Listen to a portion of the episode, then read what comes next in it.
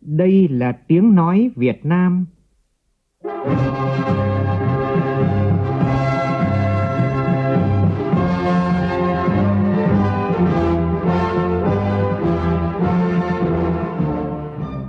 là tiếng nói Việt Nam, phát thanh từ Hà Nội, thủ đô nước Cộng hòa xã hội chủ nghĩa Việt Nam.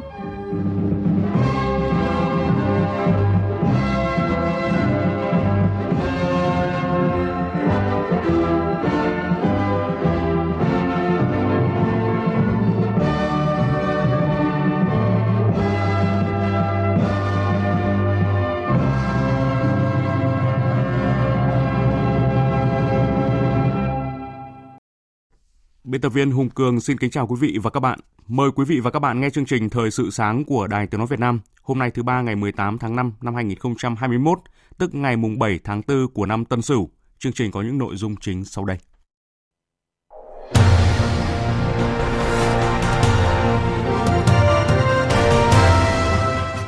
Hội đồng bầu cử quốc gia họp trực tuyến toàn quốc sơ kết tình hình công tác bầu cử diễn ra vào ngày 23 tháng 5 tới. Trong ngày hôm nay, Việt Nam phải trả lời công ty Pfizer về việc mua vaccine ngừa COVID-19. Phóng viên Đài Tiếng Nói Việt Nam phỏng vấn Bộ trưởng Bộ Y tế Nguyễn Thanh Long về công tác chống dịch COVID-19. Trong phần tin quốc tế, Diễn đàn Kinh tế Thế giới thông báo hoãn hội nghị thường niên vì dịch COVID-19. Mỹ sẽ lần đầu tiên chia sẻ các loại vaccine COVID-19 được thông qua trong nước với các nước khác. Trong chương trình còn có bình luận nhan đề Đại biểu dân cử gánh nặng trách nhiệm với cử tri.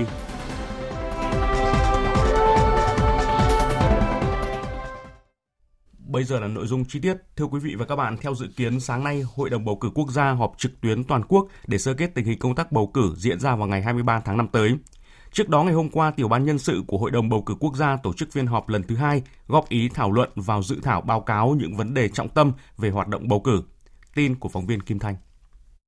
Tại phiên họp, Phó Chủ tịch Thường trực Quốc hội Trần Thanh Mẫn nhấn mạnh, từ nay đến ngày bầu cử 23 tháng 5, dự kiến sẽ phải giải quyết những tình huống phát sinh của các địa phương – tiểu ban nhân sự tiếp tục phân công thường trực, thường xuyên để kịp thời giải quyết các tình huống phát sinh do dịch bệnh, thiên tai và các tình huống bất khả kháng có thể xảy ra. Thì đến giờ này có thể khẳng định là cái tiểu ban nhân sự chúng ta đã làm kịp thời, đúng quy trình, đúng các cái quy định. Khi giải quyết vấn đề gì đó, tiểu ban nhân sự thường xuyên trao đổi với các cái cơ quan có liên quan còn 6 ngày nữa để mà chúng ta chỉ đạo làm sao cho nó tốt.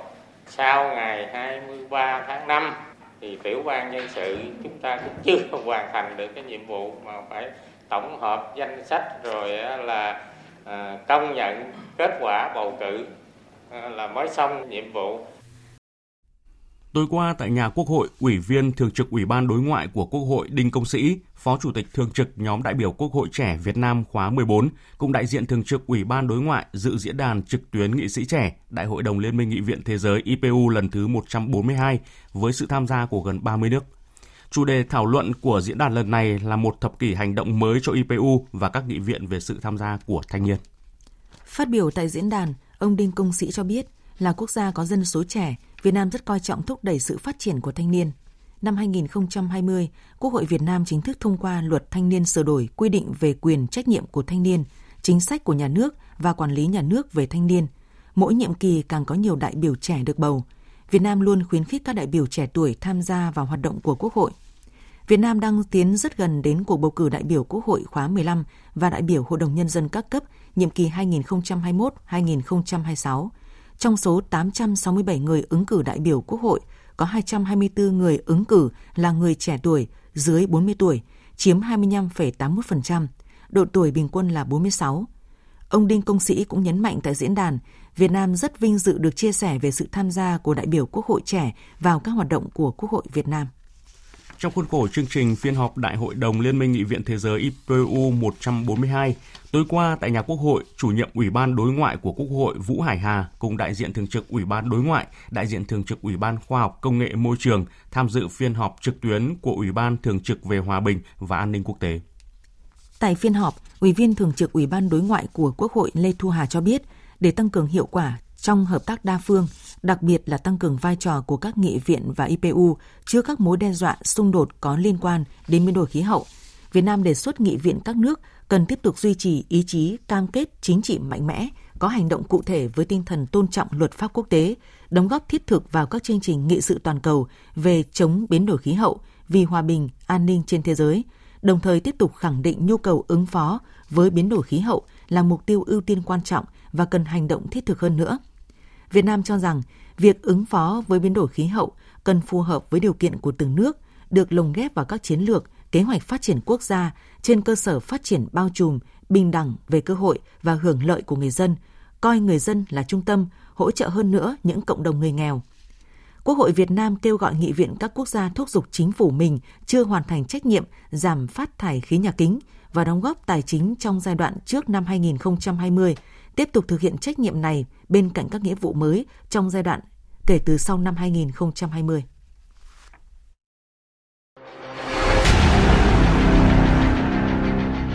Đẩy lùi COVID-19, bảo vệ mình là bảo vệ cộng đồng.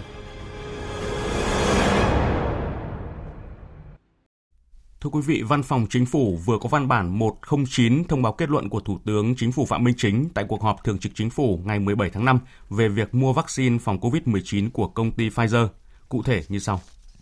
Tại cuộc họp chiều qua, Bộ Y tế đã báo cáo về phương án mua vaccine phòng COVID-19 của công ty Pfizer.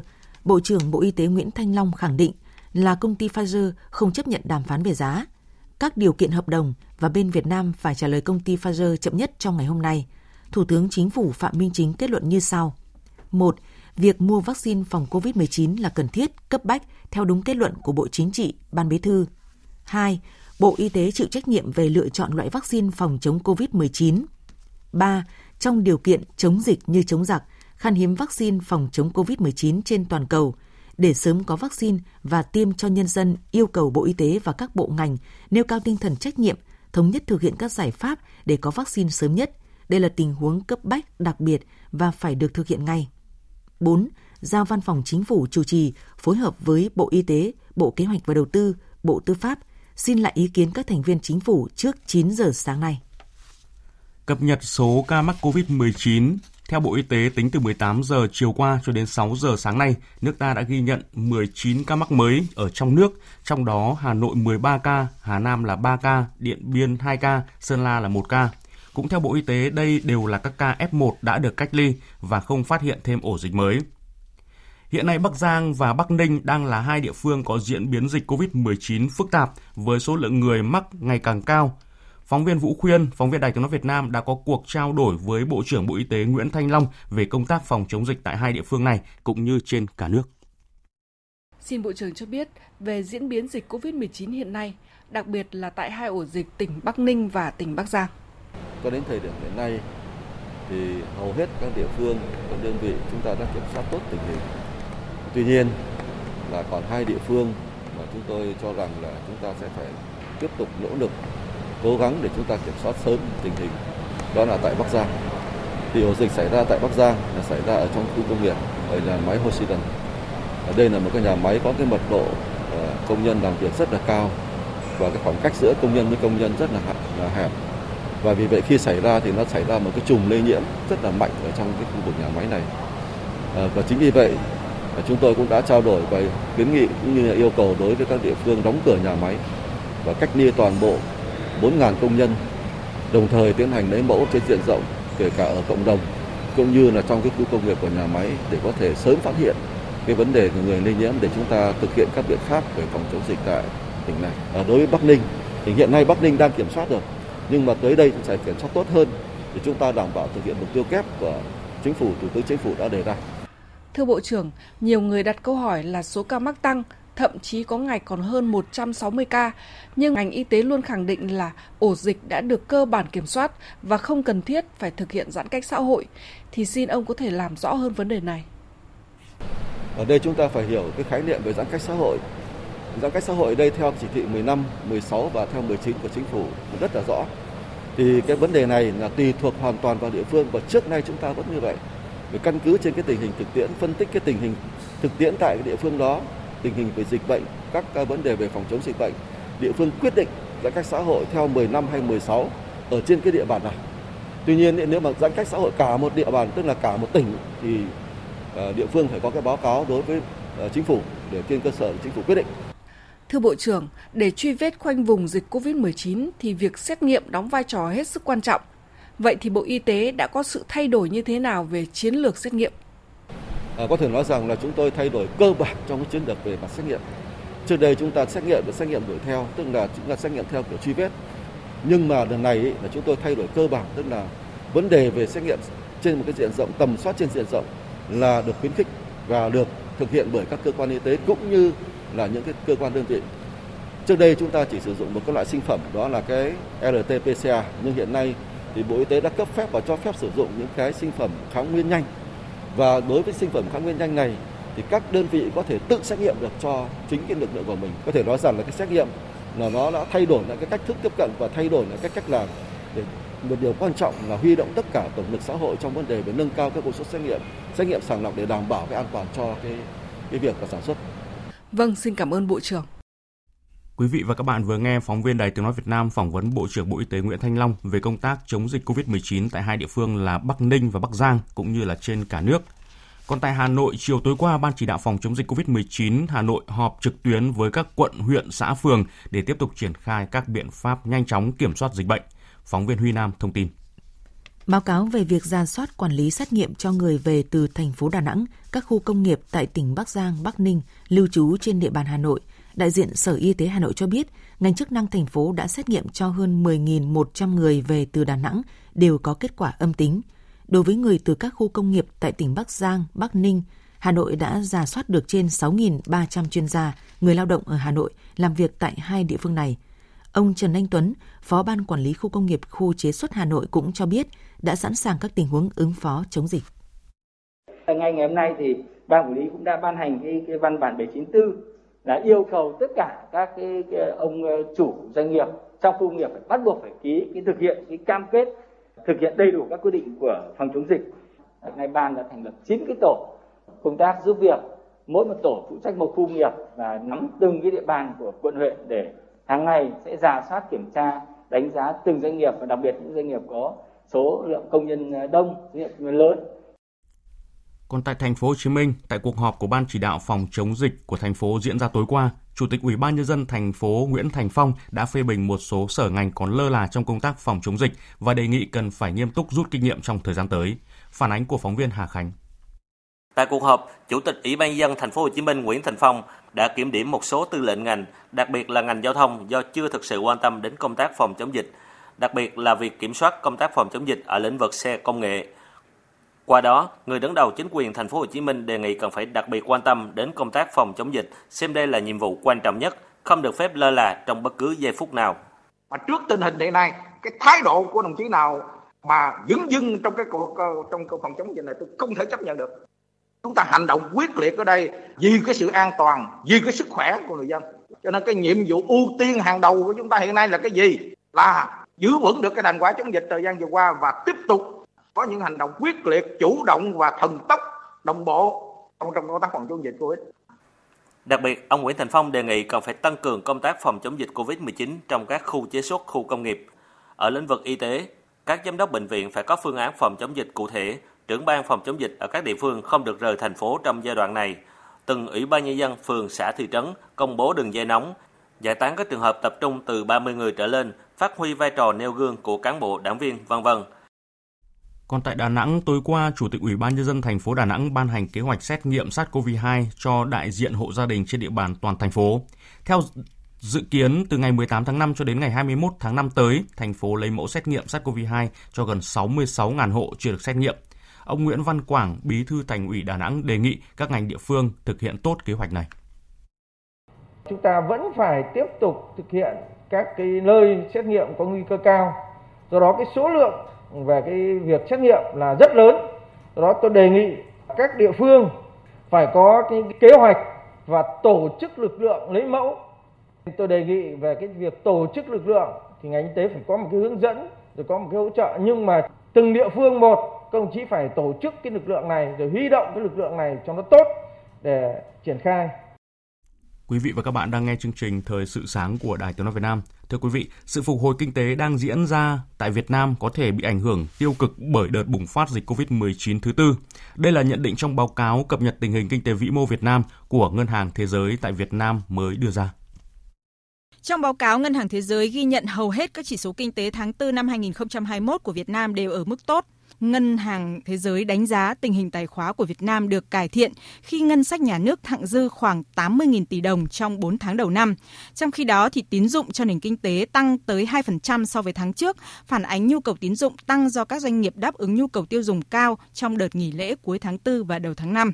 Chỉ số giá tiêu dùng trong tháng 4 cũng được ghi nhận tăng 0,5% so với tháng 3, phản ánh sự phục hồi trong tiêu dùng của các hộ gia đình.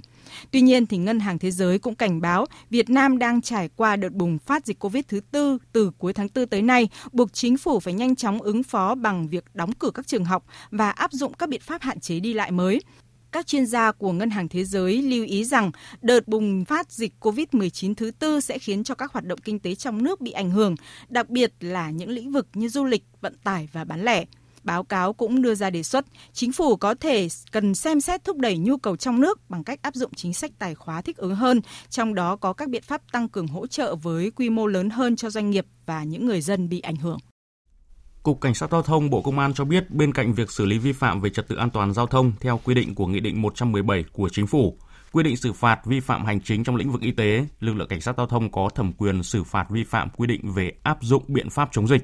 Theo đó, với hành vi không đeo khẩu trang khi tham gia giao thông trong khi dịch bệnh đang diễn biến phức tạp thì mức phạt sẽ từ 1 triệu đồng cho đến 3 triệu đồng.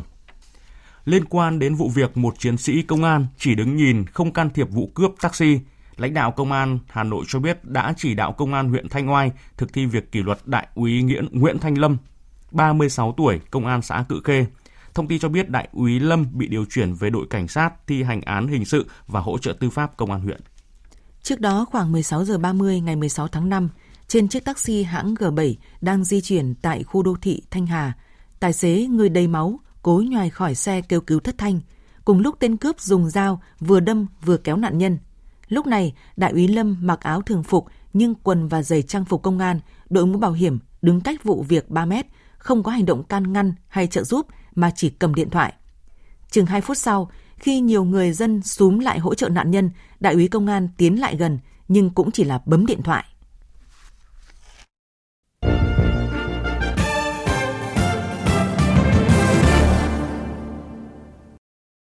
Chuyển sang phần tin thế giới. Leo thang quân sự giữa Hamas và Israel tiếp tục ngày thứ 8 liên tiếp gây thiệt hại nặng nề về vật chất và con người trong bối cảnh các nỗ lực quốc tế để đạt được một giải pháp ngừng bắn. Phóng viên Ngọc Thạch từ Trung Đông phản ánh. Quân đội Israel ngày 17 tháng 5 đã bất ngờ không kích vào một tòa tháp ở khu vực lân cận Al-Riman và một trung tâm y tế ở thành phố Beit Lahia ở Gaza. Vụ tấn công khiến ít nhất 3 người đã thiệt mạng và hàng chục người bị thương.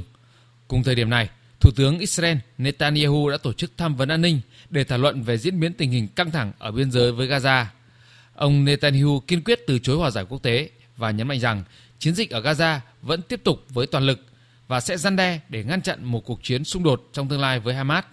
Về phần mình, lữ đoàn Al-Aqsam cảnh báo sẽ tiếp tục bắn tên lửa vào Tel Aviv nếu Israel không ngừng nhắm vào các tòa nhà dân cư. Trước đó, một loạt tên lửa đã được phóng từ giải Gaza về phía Israel. Cùng ngày, chính quyền Palestine đã đề nghị UNESCO mở một cuộc điều tra về tội ác của Israel nhằm vào các chuyên gia truyền thông ở Gaza. Cuộc xung đột kéo dài liên tục trong 8 ngày qua đã khiến hơn 218 người Palestine thiệt mạng, 11 người Israel đã thiệt mạng đây được coi là một cuộc chiến đẫm máu nhất giữa Israel và các phong trào vũ trang ở Gaza kể từ năm 2014 tới nay. Diễn đàn Kinh tế Thế giới vừa thông báo hoãn hội nghị thường niên dự kiến diễn ra vào tháng 8 của năm nay tại Singapore với lý do điều kiện hoàn cảnh của các quốc gia trên thế giới, khả năng nối lại hoạt động đi lại giữa các nước và vùng lãnh thổ chưa chắc chắn, tốc độ triển khai tiêm chủng vaccine ngừa COVID-19 không đồng đều tại các nước cùng sự xuất hiện của những biến thể mới. Tổng thống Mỹ Joe Biden ngày hôm qua thông báo Mỹ sẽ chia sẻ thêm 20 triệu liều vaccine ngừa COVID-19 với các nước khác vào cuối tháng 6. Đây là lần đầu tiên Mỹ chia sẻ các loại vaccine đã được cấp phép sử dụng trong nước với thế giới. Tin của phóng viên Phạm Huân thường trú tại Mỹ. Tổng thống Joe Biden cho biết 20 triệu liều vaccine này sẽ bao gồm vaccine của Pfizer, Moderna và Johnson Johnson, ba loại vaccine duy nhất đã được cấp phép và đang được sử dụng rộng rãi ở Mỹ. Trước đó, Mỹ cũng đã cam kết chia sẻ 60 triệu liều vaccine AstraZeneca với các nước khác. Nhấn mạnh về cam kết của Mỹ trong cuộc chiến chống đại dịch COVID-19 toàn cầu, Tổng thống Joe Biden cho biết Tới cuối tháng 6 khi chúng ta đã có đủ vaccine cho mọi người dân, Mỹ sẽ chia sẻ nhất 20 triệu liều vaccine với các nước khác. Điều đó có nghĩa trong vòng 6 tuần tới, Mỹ sẽ chuyển 80 triệu liều vaccine cho các nước khác. Khoảng 13% số lượng vaccine được sản xuất tại Mỹ. Số vaccine này nhiều hơn số vaccine được chia sẻ bởi bất kỳ nước nào hiện nay. 5 lần nhiều hơn 15 triệu liều vaccine mà Nga và Trung Quốc đã chia sẻ. Chúng ta sẽ chia sẻ số vaccine này nhằm chấm dứt dịch bệnh COVID-19 và không sử dụng vaccine nhằm đạt được ân huệ từ các nước khác. Mỹ sẽ phối hợp với COVAX và các đối tác khác để đảm bảo vaccine được phân phối công bằng và theo các chỉ dẫn khoa học và dữ liệu y tế công cộng. Còn tại châu Âu, các nước đồng loạt mở cửa trở lại trong nỗi lo biến thể virus từ Ấn Độ. Phóng viên Quang Dũng, thường trú Đài Tiếng Nói Việt Nam tại Pháp theo dõi khu vực Tây Âu thông tin. Trong ngày 17 tháng 5, toàn bộ người dân Anh bước vào giai đoạn 3 của lộ trình gỡ bỏ phong tỏa 4 bước mà chính phủ Anh đặt ra hồi cuối tháng 3 năm nay. Việc gỡ bỏ các biện pháp hạn chế được tiến hành sau khi nước Anh thực hiện chiến dịch tiêm chủng thành công và từ chỗ là quốc gia có dịch COVID-19 nghiêm trọng nhất châu Âu, hiện Anh đang là một trong những nước kiểm soát dịch tốt nhất tại châu lục này. Các con số ca nhiễm mới hàng ngày và số ca tử vong đều ở mức thấp vì đã có hơn 20 triệu người Anh trưởng thành được tiêm đủ cả hai mũi vaccine, chiếm trên 30% dân số tại Anh. Tuy nhiên, việc bùng phát số ca nhiễm biến thể virus từ Ấn Độ tại một số vùng của nước Anh trong vài ngày qua đang ngày càng tạo nên lo ngại lớn cho chính phủ Anh. Trước tình hình đó, Bộ trưởng Y tế Anh Matt Hancock đã phải khẩn cấp yêu cầu người dân tại các vùng dịch phải tiêm vaccine sớm nhất có thể. Các ca nhiễm biến thể virus đến từ Ấn Độ đã tăng gấp đôi vào cuối tuần qua và gia tăng trong mọi nhóm tuổi. Đa số những người nhập viện là những người thuộc nhóm được tiêm vaccine nhưng lại chưa tiêm. Biến thể virus này không có xu hướng xâm nhập vào các nhóm cao tuổi đã được tiêm vaccine nên điều này cho thấy tầm quan trọng đặc biệt của việc tiêm vaccine, nhất là trong các nhóm có nguy cơ cao. Trong khi đó, tại châu Âu, hàng loạt quốc gia khác cũng bắt đầu mở cửa trở lại. Từ ngày 17 tháng 5, Bồ Đào Nha chính thức mở cửa đón toàn bộ du khách các nước châu Âu đến nước này mà không phải cách ly. Tại Pháp, bắt đầu từ ngày 19 tháng 5, các nhà hàng được mở cửa trở lại để phục vụ khách ngoài trời sau hơn 6 tháng phải đóng cửa. Hà Lan cũng cho mở lại các công viên giải trí, vườn thú, đồng thời cho các nhà hàng quán bar phục vụ khách ngoài trời được đóng cửa muộn hơn 2 tiếng so với trước kia. Tại Italia, giờ giới nghiêm cũng được lùi xuống 23 giờ so với 22 giờ như trước, đồng thời các bãi biển cũng đã được hoạt động trở lại bình thường từ cuối tuần qua. Tiếp theo chương trình sẽ là một số tin thể thao.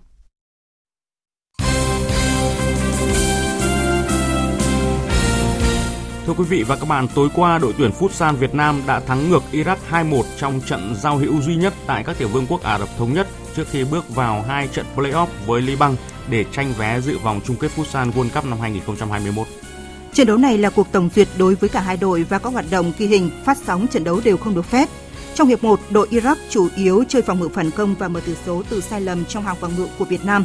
Dù vậy trước khi kết thúc hiệp 1, Phạm Đức Hòa đã kịp ghi gỡ bàn hòa một đều Sang hiệp 2, đội Việt Nam vẫn kiểm soát thế trận trước khi có bàn thắng ấn định tỷ số 2-1 ở phút thứ 35.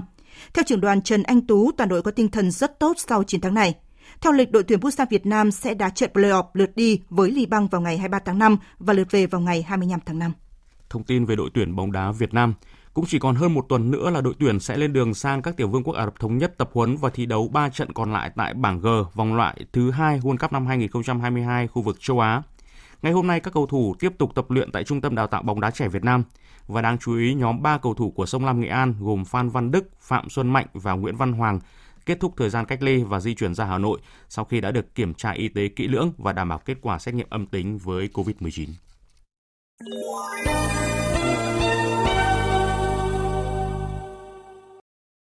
Quý vị và các bạn đang nghe chương trình Thời sự sáng của Đài Tiếng nói Việt Nam. Thưa quý vị và các bạn, chỉ còn 5 ngày nữa là tới ngày bầu cử đại biểu Quốc hội khóa 15 và đại biểu Hội đồng Nhân dân các cấp. Thời điểm này, hoạt động tiếp xúc cử tri để vận động bầu cử thông qua chương trình hành động của những người ứng cử đang được tiến hành.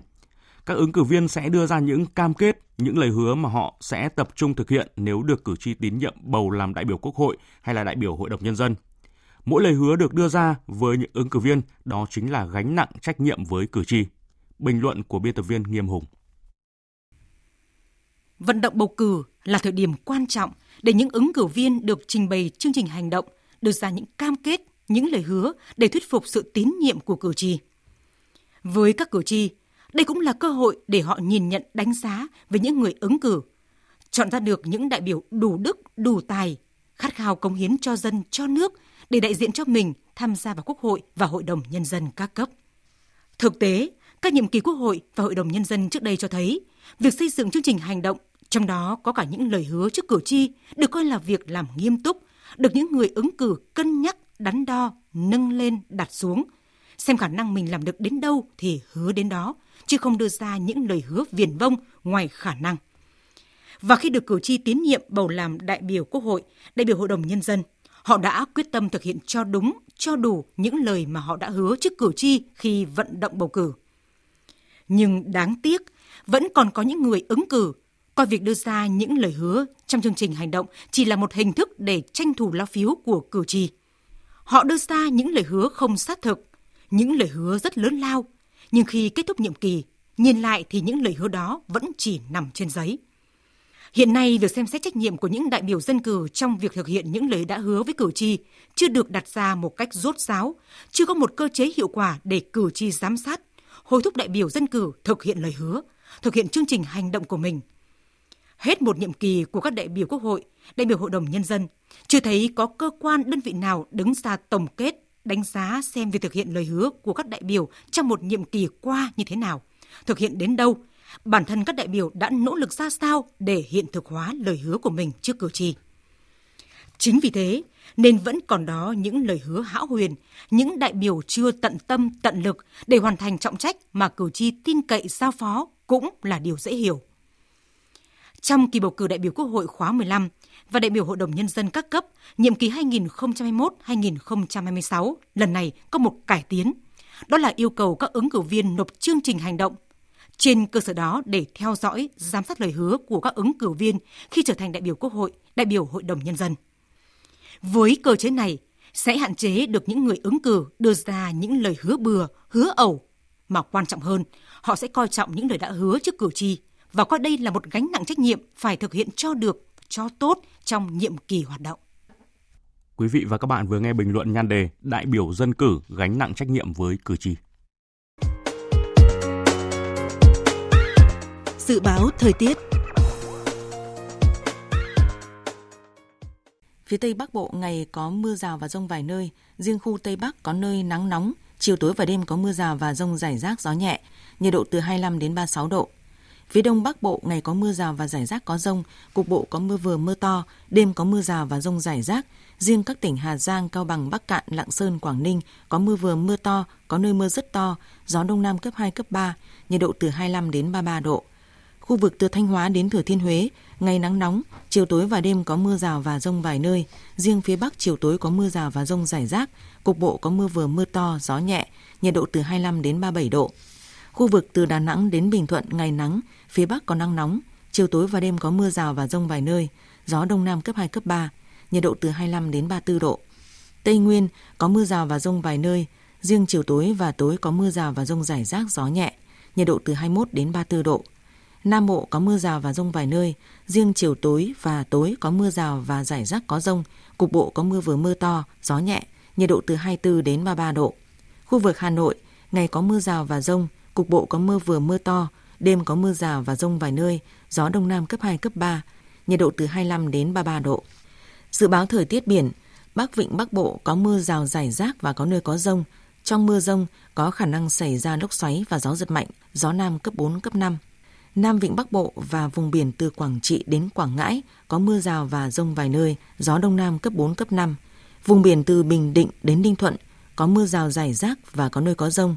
Trong mưa rông có khả năng xảy ra lốc xoáy và gió giật mạnh, gió Đông Nam cấp 3, cấp 4. Vùng biển từ Bình Thuận đến Cà Mau, Cà Mau đến Kiên Giang có mưa rào và rông rải rác. Trong mưa rông có khả năng xảy ra lốc xoáy và gió giật mạnh, gió nhẹ. Khu vực giữa Biển Đông có mưa rào và rông vài nơi, gió đông cấp 3, cấp 4. Khu vực Nam Biển Đông có mưa rào rải rác và có nơi có rông. Trong mưa rông có khả năng xảy ra lốc xoáy và gió giật mạnh. Tầm nhìn xa trên 10 km, gió nhẹ. Khu vực quần đảo Hoàng Sa thuộc thành phố Đà Nẵng không mưa, gió đông nam cấp 4. Khu vực quần đảo Trường Sa thuộc tỉnh Khánh Hòa và Vịnh Thái Lan có mưa rào rải rác và có nơi có rông. Trong mưa rông có khả năng xảy ra lốc xoáy và gió giật mạnh, gió nhẹ. Những thông tin thời tiết vừa rồi đã kết thúc chương trình Thời sự sáng nay của Đài Tiếng Nói Việt Nam. Chương trình do biên tập viên Hùng Cường biên soạn và thực hiện với sự tham gia của phát thanh viên Hồng Huệ, kỹ thuật viên Uông Biên, chịu trách nhiệm nội dung Lê Hằng.